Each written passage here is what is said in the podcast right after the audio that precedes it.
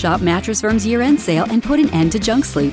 Save up to $500 when you get a king bed for the price of a queen or queen for a twin. Plus, get a free adjustable base with qualifying Sealy purchase up to a $4.99 value.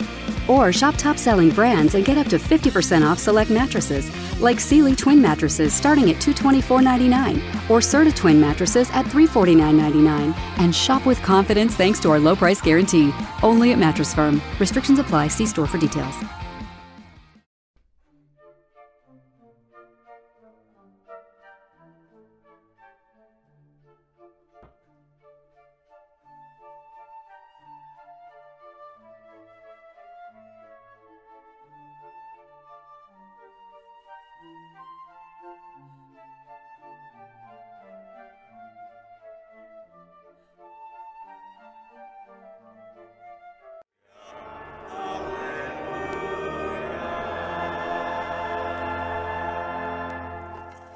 Lord be with you. With your spirit. A reading from the Holy Gospel according to Luke. Glory to you, O Lord.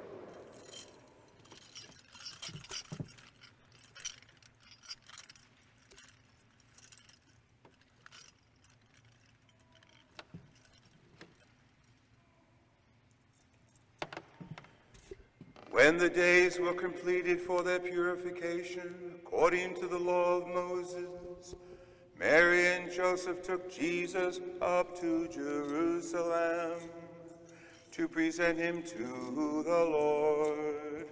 Just as it is written in the law of the Lord, every male that opens the womb shall be consecrated to the Lord, and to offer sacrifice of 2 pair of turtle doves and 2 young pigeons, in accordance with the dictate of the law of the Lord. Now there was a man in Jerusalem whose name was Simeon. This man was righteous and devout, awaiting the consolation of Jerusalem, and the Holy Spirit was with him. It had been revealed to him by the Holy Spirit that he should not see death before he had seen the Christ of the Lord. He came in the Spirit into the temple, and when the parents brought in the child Jesus to perform the custom of the law in regard to him, he took him into his arms and blessed God, saying, "Now, Master, you may let your servant go in peace, according to your word, for my eyes have seen your salvation, which you prepared in sight of all the peoples, a light for revelation to the Gentiles, and the glory of your people Israel." The child's father and mother were amazed at what was said about him.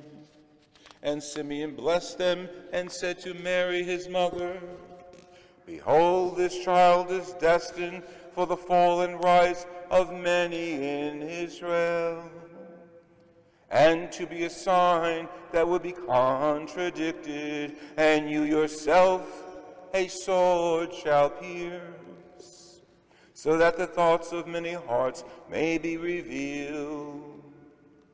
There was also a prophetess, Anna, a daughter of Phanuel of the tribe of Asher.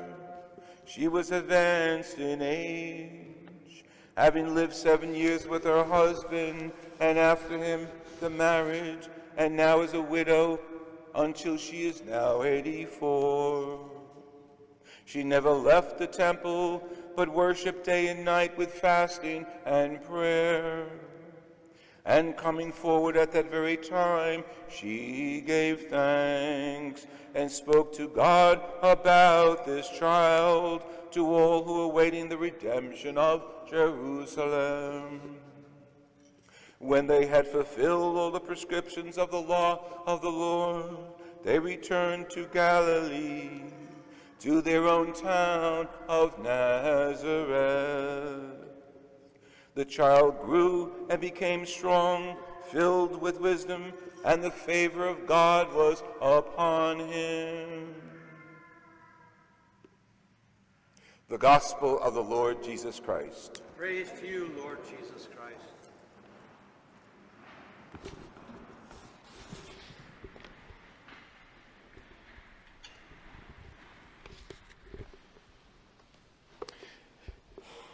First, let me thank our pastor for inviting me to preach and concelebrate. I've been helping out here at this beautiful church and beautiful community for about a year and a half. And each time I come, it's even more friendly and more beautiful. But today, as we celebrate the presentation of Jesus into the temple, there's so many aspects to this feast. We have a little point of pause. Sometimes you hear the gospel, and it's very clear, the child, few months old, not even a few months old, 40 days old, is brought to the temple. There is a child back there, seems to be sleeping. Is he sleeping? Or she? Can you just stand up? Stand up with her and get a look at the child. And now over here to my left, Madison's dad is holding Madison. Dad, would you mind standing up? And this is Madison. Now, Jesus, thank you. And Madison's 4 months. Now, Jesus was 40 days, smaller, and his parents were even more protective of him than they are of this child, these children. And there were other children in church as well. Just think of all of the confusion and joy and mystery that was going on in Mary's head through all of this. Don't forget, she was told by an angelos of the Lord, a messenger of God, that she was going to have the child who was going to be born to save all people. She had a rough birth, didn't she? She was on a camel or a cow or a donkey looking for a place to have the child when they finally got to Bethlehem because of the census. She gives birth not in the clean home of a friend or a relative, but in a stable. She must have said, God, what is on your mind? If this kid is supposed to be the cause of salvation, you think you could have given him a nice soft bed? And it gets worse. As the kid grows up, they return in fear, because don't forget, Herod is still out to get all of the firstborn boys because he's threatened. They finally get the word, and they eventually will go back home. But 40 days later, they have to fulfill the law. 40 days later, the woman, the mother, is purified in the temple. The child has to be presented 40 days after Christmas. And we still have a reminder of Christmas here. We have a reminder of the Persepio, the birth of Jesus in Nazareth and in Bethlehem. They're all here, all the signs, and they're all coming together today.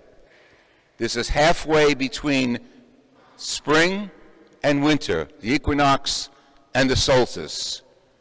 40 days after the birth of this child that probably looked like either one of these children, but smaller. 40 days later, and she goes into the temple with Joseph, the protector and father of this child on earth, and she gets more of a greeting that knocks her off her socks, you might say.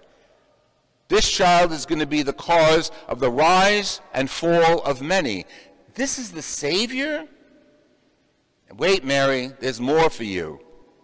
A sword shall pierce your heart, she is told. You will suffer. And this kid is the borderline. He's the reason people will rise or fall. To Joseph and Mary, it's still their baby. They still change him and carry him. And Madison's mother said, I hope she doesn't cry out during Mass. If she did, Jesus probably did the same thing in the temple. Let us sing. This is her Father's house. And Jesus probably did that as this old man who was waiting for death but was told by the Holy Spirit, you're not going to see death because you're such a holy man. You've connected so closely with God. You're not going to see death until you see the salvation that I've sent into the world. And the Holy Spirit nudges him when this child comes in with his parents. This is the one. This is the one. Looks like every other kid in Jerusalem. Looks like every other parent in Jerusalem. But this is the one. And go back to our second reading to remind us of this kid. He was born like one of us. That letter to the Hebrews is such a beautiful letter, filled with theology, filled with practical aspects of who Jesus Christ is. A man sent by God to be the new high priest, to be the Word in the flesh. And that letter to Hebrews emphasizes, now Jesus didn't come to save angels. Don't worry about that, folks. God has that all wrapped up. Jesus came for us, and he identifies with us. No show of hands. How many of you ever realized, I mean, you do, but think about, little Jesus had dirty diapers at times. Little Jesus had to be changed. He may have had colic. He may have had his diapers washed in the Jordan and put back on after they were dried. That was no accident that God the Father sends his Word, Jesus, to us to walk this earth, to be with us in the flesh. Yes, how appropriate, 40 days after the incarnation, he comes to the temple, because he's not just another kid. He has a mission. And we look at the first reading from Malachi, the messenger of God is what the word Malachi means. And what does the messenger say? The day will come when the power of God will come into the temple and purify the temple, and purify the Levites, the priests, and all the people. And they're waiting and waiting and waiting and waiting for some magnificent knight on a shiny horse. That doesn't happen. The babe is brought in. The babe of Bethlehem is brought into the temple to purify the temple. The temple in Jerusalem? Yes. To purify the temple of his church on earth. With appropriate pomp and ceremony, we began this Mass. And we focused on this magnificent day that often is forgotten, because you and I both know what you think of on February 2nd. What do you think of February 2nd? We're on the disgrace level here. We're on the questionable level of secularity. What do we think of? Oh, come on. You didn't see it already on the news this morning? He's in Philadelphia. He's in Pennsylvania. And you have one in Staten Island. What? Huh? Groundhog Day. It's all right, because we look for the sun as well. And the symbol of the groundhog came to our country from Germany, from Germans who waited for the badger to show his head on the 2nd, today. If he shows his head and he sees his sun, his shadow in the sun, you have one prediction. If he doesn't see his shadow, he goes down, you have another prediction. So the simple people brought that to this country, and we use it. And why not? Because whether the animal shows its head or not, we have the sun. Not up there. We have the sun here, Jesus Christ. And we mark 40 days, and we call it Candlemas Day, the day to light candles, to bring light, the light of Jesus Christ, into our homes, into our church, and God save us, into our world. And who's going to bring that light? The little baby in Bethlehem? He's the start. He is the light of the world. But as we entered church, Father Baker insisted that every one of us get a candle and light it. Symbolically, we are holding the light of Christ, symbolically, with those candles. And I guess you can bring them home. Can they bring these candles home? Okay, so you got a gift now, too. So make it show in the collection, you got a gift. No. You can bring these candles home and light them appropriately and safely as a reminder of the presence of that babe in Bethlehem, Jesus who came to enlighten the world, Christ, the Son of God, who came to bring light into the universe. We're here today as we look one way to winter, one day to spring, commemorating our salvation. You got to get the word. Salvation means healing. To be healed, to be refreshed, to be renewed. Today is not yesterday. That's gone. Today, the light of the world has come into his temple. And most of us will leave us with a symbol of that light in our little candles. More importantly, that light has to be absorbed by every one of us, by what we say, what we do, how we act, how we vote, how we take care of the poor. That light is yours.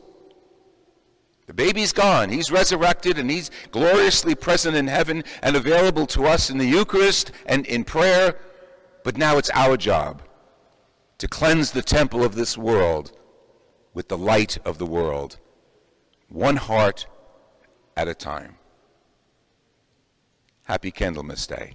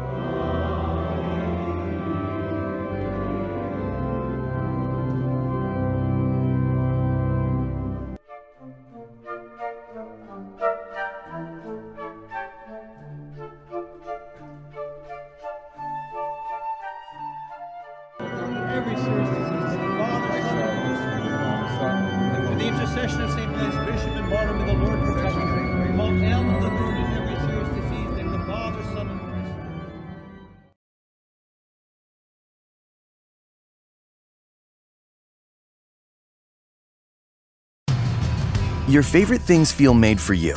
Your education should too. University of Maryland Global Campus, formerly University of Maryland University College, was made to serve the military and working adults like you.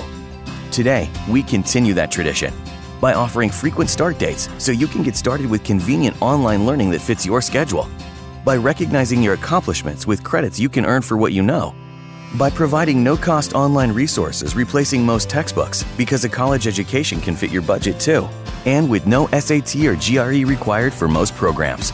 University of Maryland Global Campus, made for you.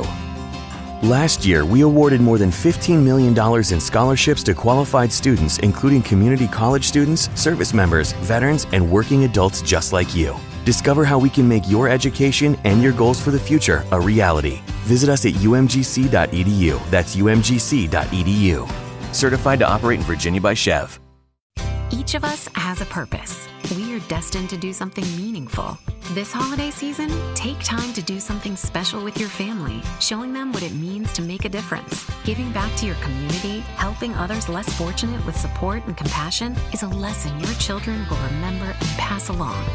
What did you think a private Christian education looks like? Merry Christmas from Grand Canyon University. Find your purpose. Visit gcu.edu.